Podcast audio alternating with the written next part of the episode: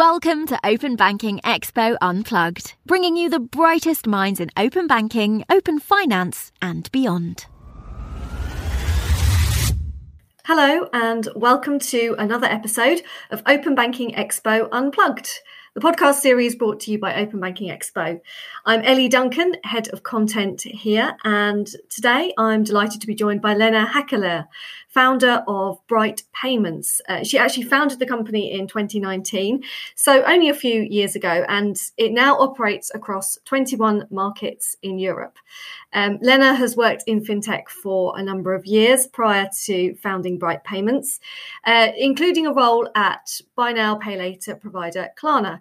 So we'll certainly go on to find out not only about other previous experience in the industry, but also uh, Lena's company that, that she founded and her thoughts on the kind of fintech and, and payment space, of course, where there's so much going on at the moment. So, Lena, welcome to the podcast. Hello, thank you so much for having me. Not at all. Um, well, look, I mentioned in my intro uh, that you you founded the company Brite Payments in 2019. So definitely keen to come on to find out more about um, why you founded it, uh, how you've grown the business. But first of all, up until then, what was your experience in the payments industry?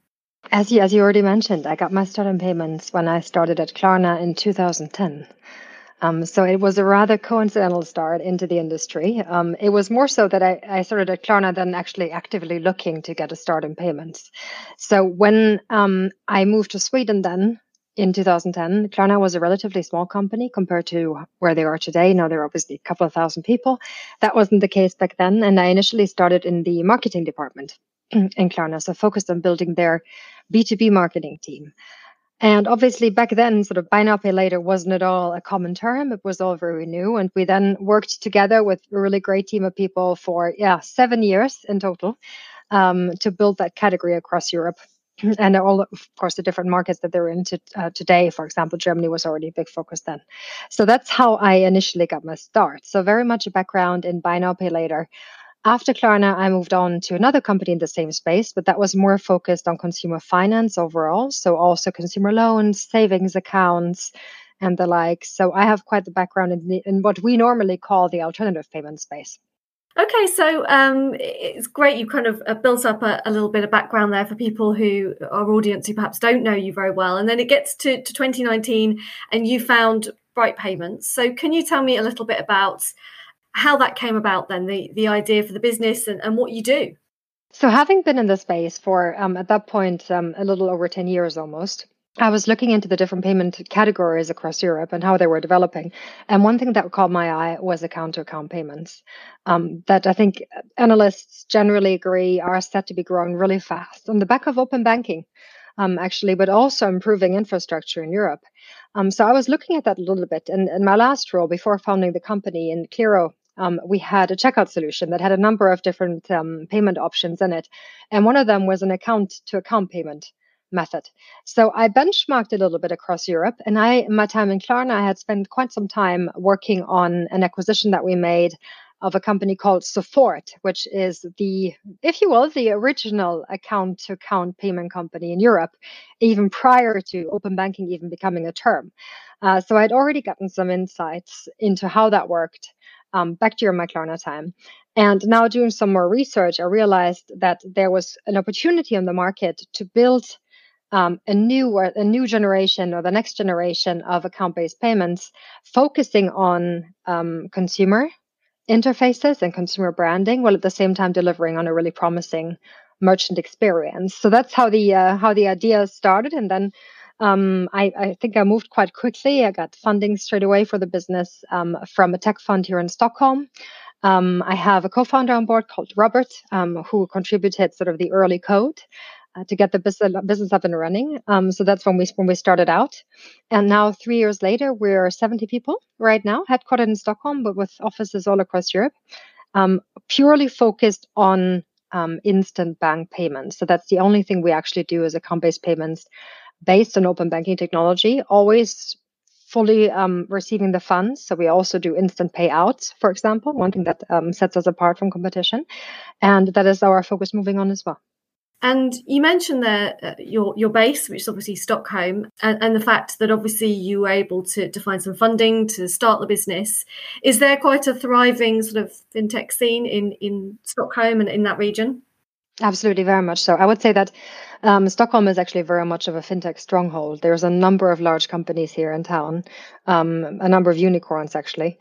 So overall, for tech, uh, Stockholm, I think, has an extremely strong talent pool, but fintech especially. And much of it, I think, is due, and I get that question quite often, much of it is due also to the fact that not only do you have access to great talent, but also the Nordics generally have very strong digital infrastructure that you can build quite beautiful products on. Um, so it's a good sort of starting ground to pioneer a product that you can then take into other larger European markets from here. So um, from my point of view, it's it's a really good place to start a fintech business, actually. I know that that obviously you've mentioned that the kind of hub there and, and the fact that there is this thriving fintech scene.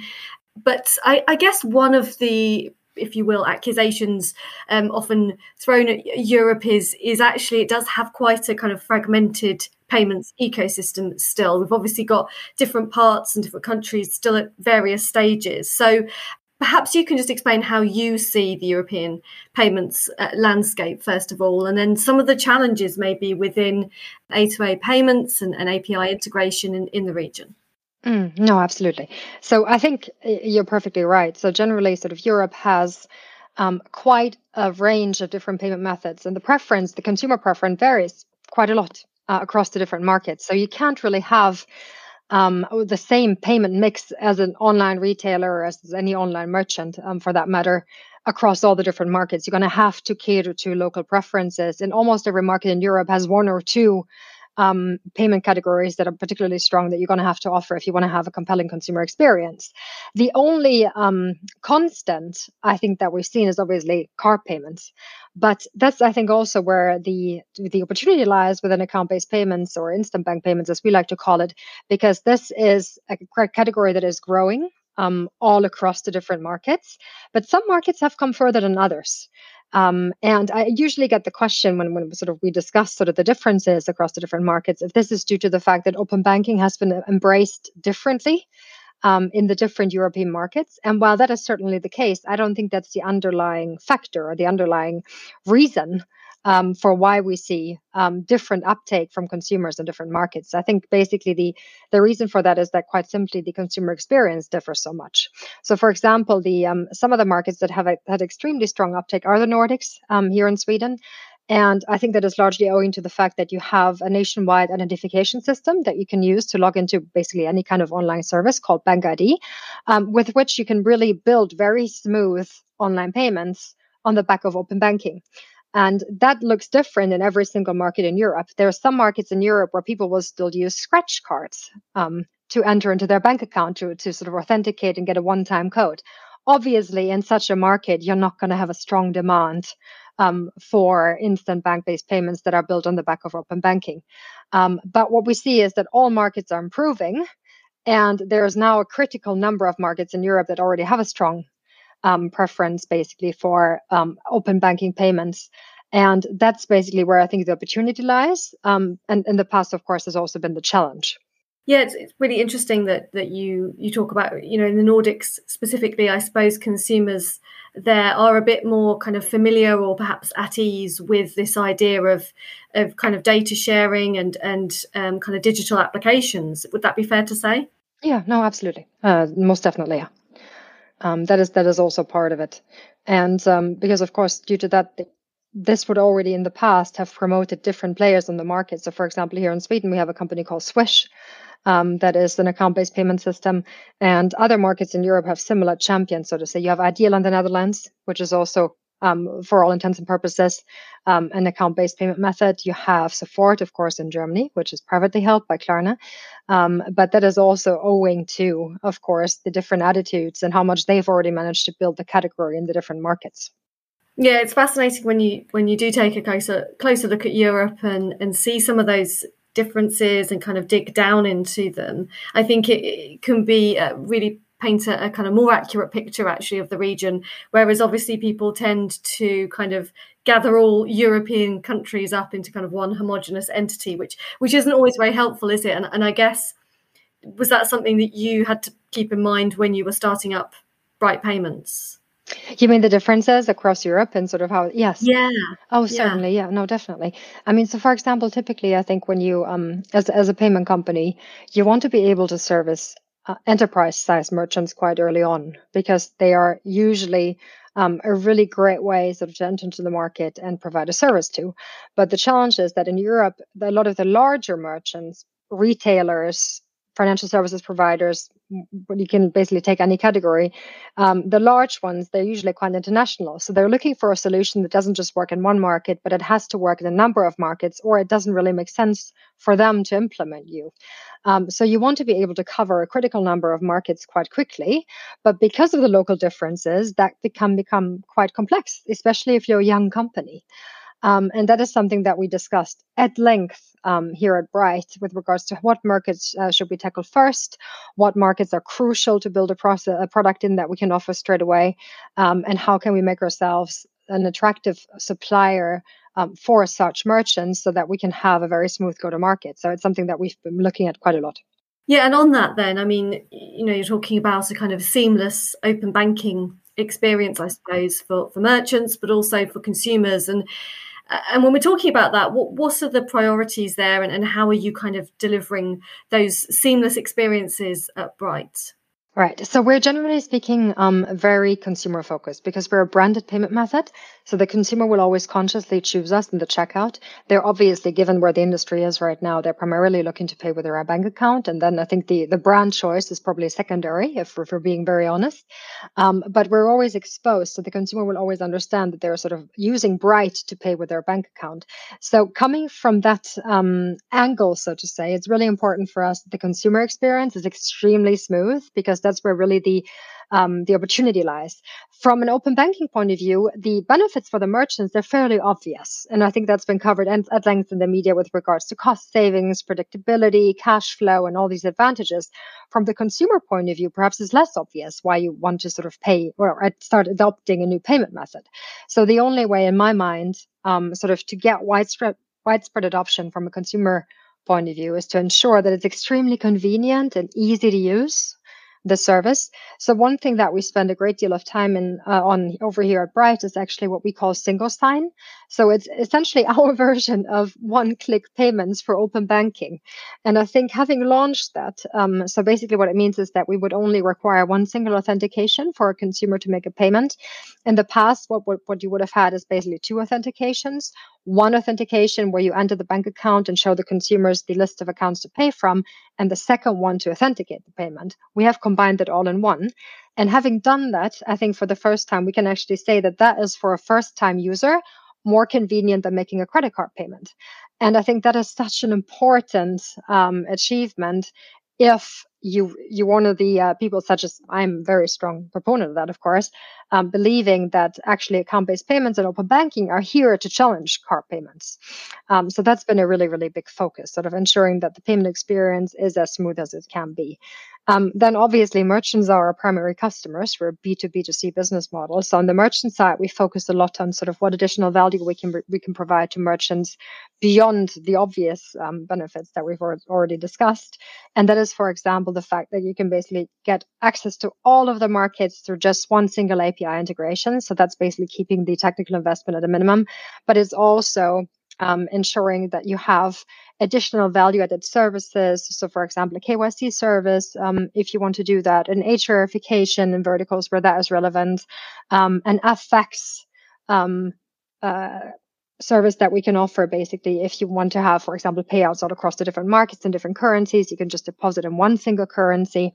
Um, so that's our focus on the merchant side. So on the consumer side convenience. On the merchant side um, additional services that can create value Okay, and just wanted to pick up on something you'd kind of talked about with, a bit earlier, which is about kind of partnerships. I mean, we've heard for a few years now about the, the benefits in open banking of, of perhaps partnerships between some of the larger incumbent banks and the smaller fintechs, you know. So I, am kind of interested to hear from, from you, Lena, on, on why you view partnerships to be sort of so important still in, in the fintech space. I know that Brite recently partnered with with Sofort, who you've referred to earlier. So with that in mind, then what, what does a good partnership look like to you? I would say a good partnership is a partnership that is mutually beneficial for both of the parties involved in the partnership. And then ideally, obviously, also creates um, additional value for stakeholders in that partnership. So, looking at Sofort, for example, um, we're extremely happy about this partnership because Sofort is the largest provider in the account-based payment space in Europe. Um, I think that maybe hasn't been so super obvious because they since they've been uh, acquired by Klarna, Klarna also has an open banking offering called Klarna Kosma, and I think people can sometimes confuse the two. But Sofort as a standalone brand is actually the largest one in Europe, and so because of that, they have an amazing merchant base that they've been working with for many, many, many years, and they obviously have a lot of trust with consumers. Um, so, but what they lacked in their offering is they didn't have an instant payout solution, which is something that we at Brite um, can provide. So we, when we do an instant payout, um, we do that within 10 seconds all across Europe, all across the markets that we actually cover. So, to that end, um, I think it's mutually beneficial in the sense that we are partnering what, what we see as the strongest player on the market um, in our space. And they are benefiting from our solution in the sense that they can now offer a true closed loop payment solution um, to the thousands of merchants that they already have, um, making their product um, more advantageous. So basically, that is to me mutually beneficial, and that's why I think it's such a strong partnership. And then on top of that, I think uh, from a merchant point of view, then as a stakeholder in this partnership, um, what you get is you get an amazing consumer brand. They have 94% brand awareness in Germany, so it's perhaps the largest local payment brand um, on that market. Um, so you then get a combination of that with a very strong instant payout product um, which arguably I think is is more attractive than working perhaps with another pioneer on the market that is not yet as established. Um, so from that uh, point of view, I think it's it's very promising for everybody involved. Yeah, it's great to hear about that partnership. And obviously, you know, as, as I mentioned, there have been a number in, in the industry. Obviously, for the, for the reasons you mentioned. But something I wanted to pick up on was obviously you're talking about kind of that that relationship you have with with consumers, building trust there, so that they start to use kind of instant bank payments a bit more. I mean, do you see a time when those kind of payments will be mainstream and card payments will will be you know the kind of second maybe even third choice uh, that consumers use to pay for goods and services I think absolutely in select verticals, I think that can absolutely happen. I think it will take some time, but definitely. The way that I like to um, look at sort of the alternative payment space is that sort of different use cases and different verticals cater to different consumer preferences. Um, so, for example, if you compare, say, take for example the fashion vertical where Klarna is extremely strong. Um, of course, that is partly also driven by the way that people shop clothes online, right? Because quite often when you order clothes, you'll order multiple sizes, you'll order items that you haven't tried before.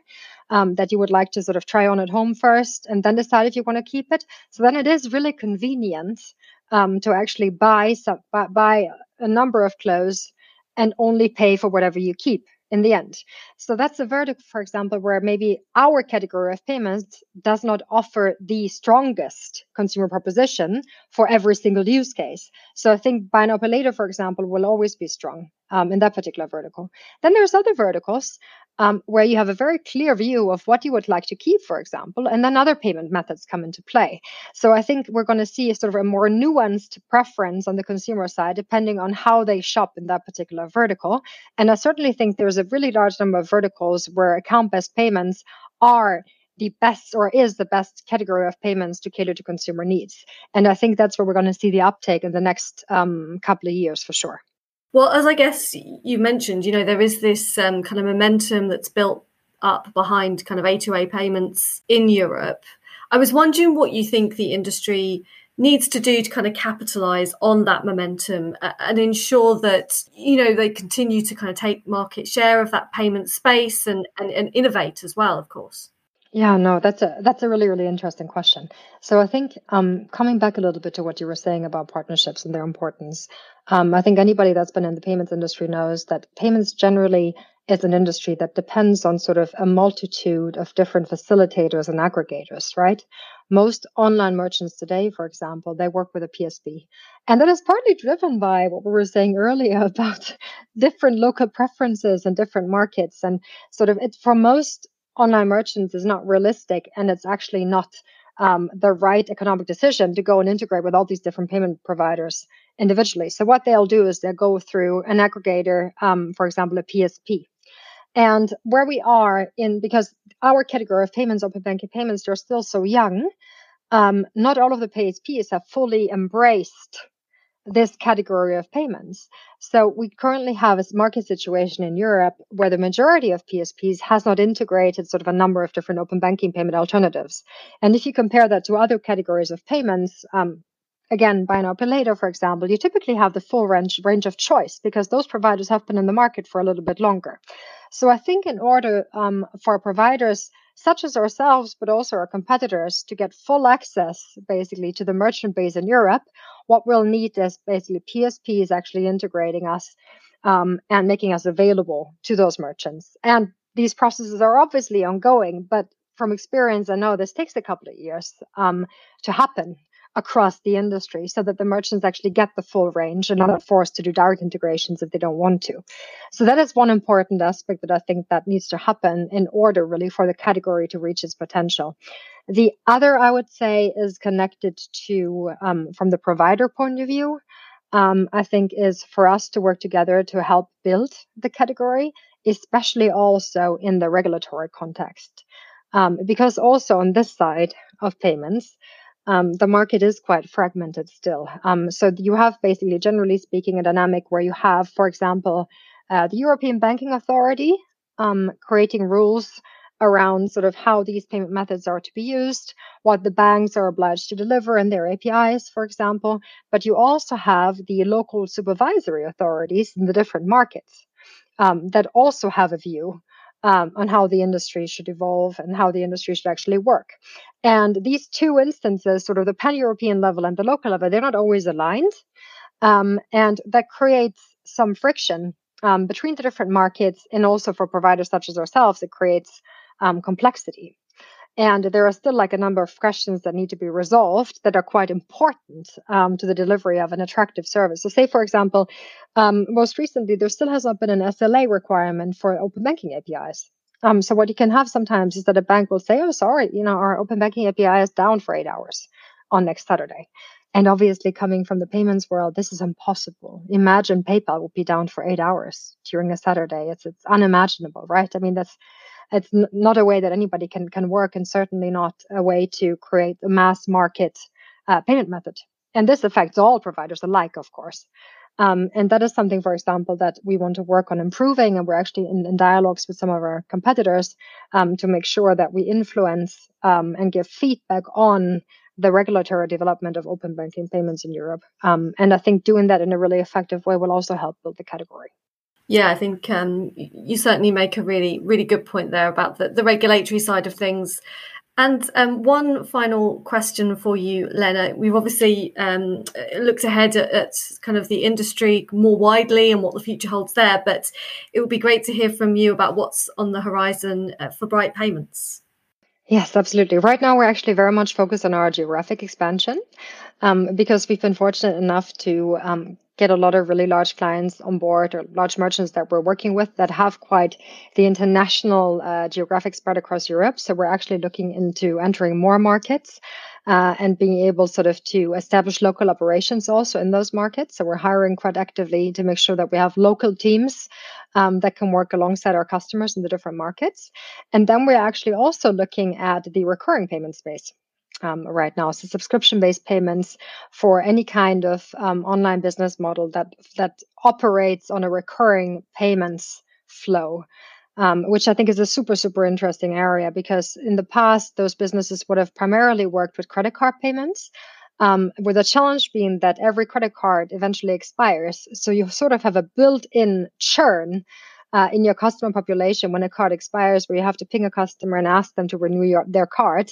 And what typically happens is, of course, that a portion of the customer population will have maybe forgotten that they even have the subscription. So then they don't go ahead, they don't renew. And then um, merchants lose customers. And that is something that I think open banking has um, the potential to solve and help improve tangible um, merchant pain points. And that's something that we're looking at right now. Um, that uh, I think is going to be um, a really interesting use case that we can add to our portfolio. Yeah, that's um, a, really interesting move into the kind of recurring payment space. I know there's again quite a lot of momentum behind that at the moment. Um, is that something then that you'd be looking kind of to to develop into sort of this year, or, or would it be further further afield, maybe into 2023? No, it would be this year. Yes, we're already in discussions with the sort of the first clients, and we're already scoping, so it would be relatively soon, I hope. Oh, great. Well, we'll um, uh, look out for that then Open Banking Expo. Well, Lena, I know we've we've covered a lot in today's discussion, but um, I think it's been really insightful to hear how you started up Brite Payments, um, where the business is now, and and also kind of get your outlook for the payments industry more widely in, in Europe, which is um, moving so fast. So thank you so much for coming on the podcast. Thanks for having me. My thanks again to Lena from Brite Payments there for a fascinating discussion about the outlook for payments in, in Europe. It really is a great time to be having this conversation, I think. Uh, that's all from us for today. But do visit the on demand section of openbankingexpo.com to listen to all the latest episodes of Open Banking Expo Unplugged. We've had some great guests on talking about uh, open banking payments, of course. Um, but a range of other topics. And we've got some great regional uh, themes coming up as well on the series. That's all for now. Goodbye.